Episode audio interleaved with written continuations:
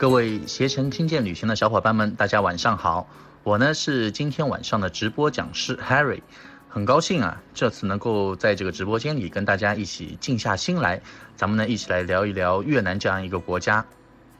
那说起越南这个国家呢，大家或多或少啊都会在报纸啊、新闻啊，当然了，现在因为是手机普遍运用了嘛，大家都可以从手机上面看到很多新闻，去多方面了解到越南的一些信息。比如说一些负面的新闻呢，就是越南海关索要小费、恐吓打人这种种种不良的一些做法。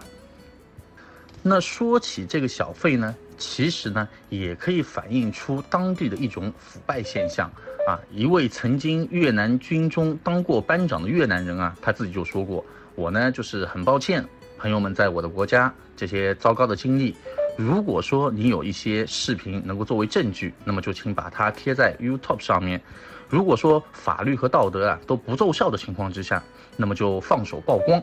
对于一个国家来说，从羞愧中抬起脸来。”比一直戴着面具要好的很多。其实呢，这也可以说明，当地人民啊，对于这种无耻的行为也是非常厌倦的。所以说呢，有越南人呢，也就给出了一些建议。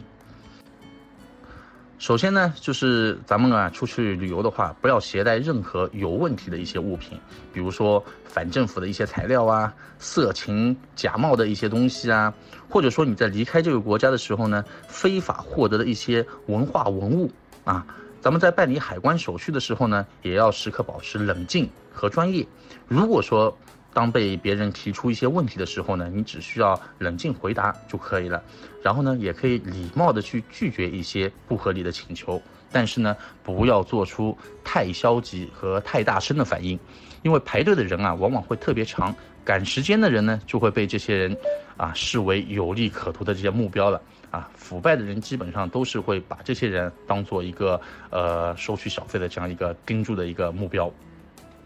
当然了，我们呢也不能说是因为一两件负面的新闻就一棍子打死这样一个国家。其实啊，在任何一个地方有不好的地方，但反过来呢，它总归也有好的一面。越南呢，毕竟也是属于一个热门的旅游胜地，其实呢有很多美好的事物也是值得我们流连忘返的。哎，我再举个例子，比如说啊，大家比较熟悉的就是越南新娘，对吧？我听说啊，很多光杆司令，他们就是特别喜欢花钱去找这样一个漂亮的越南新娘。当然了，这也就是大家听听而已，因为毕竟咱们国家法律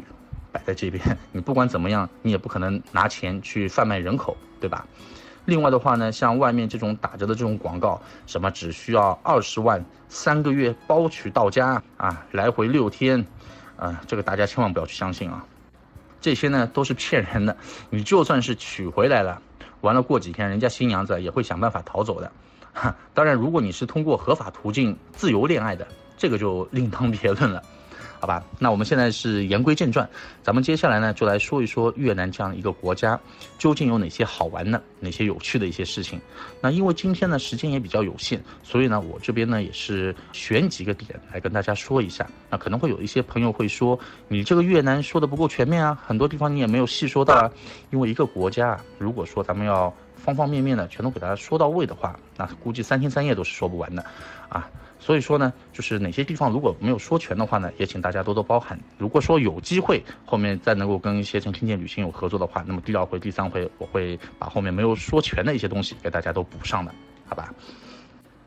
那越南这个国家，它的全称呢叫做越南社会主义共和国，跟咱们国家是一样的，都是社会主义国家。哎，那说到这个社会主义国家了，我就来考考大家，有谁知道现今？一共有几个社会主义国家？哈，我相信有的人呢是知道的，那有的人呢可能一时间不太清楚啊。那当今社会啊，社会主义国家一共是有五个啊，分别是咱们中国啊，大天朝中国、朝鲜、古巴、越南，还有老挝。其实啊，在以前还有很多也是属于社会主义国家的，比如说像呃捷克斯洛伐克。匈牙利、罗马尼亚、保加利亚、波兰这些国家的话，在一九八九年之前，他们都是属于社会主义国家的。还有比如说像这种民主德国啊、阿尔巴尼亚啊、前苏联啊、蒙古人民共和国啊、啊，一九九一年之前，他们也都是社会主义国家。当然，到现在的话，有的已经是解体了，也也有的一些都已经不算社会主义国家了。那么越南这个国家呢，它是位于东南亚的一个中南半岛东部啊，它北边呢是与咱们中国的广西、云南接壤，西边呢是与老挝、柬埔寨交界，国土呢比较狭长。呃，面积呢差不多是在三十三万平方公里，啊，紧邻我们这个南中国海，啊，海岸线长差不多是在三千二百六十多公里。它是以呃，它是以金族为主体的这样一个多民族国家。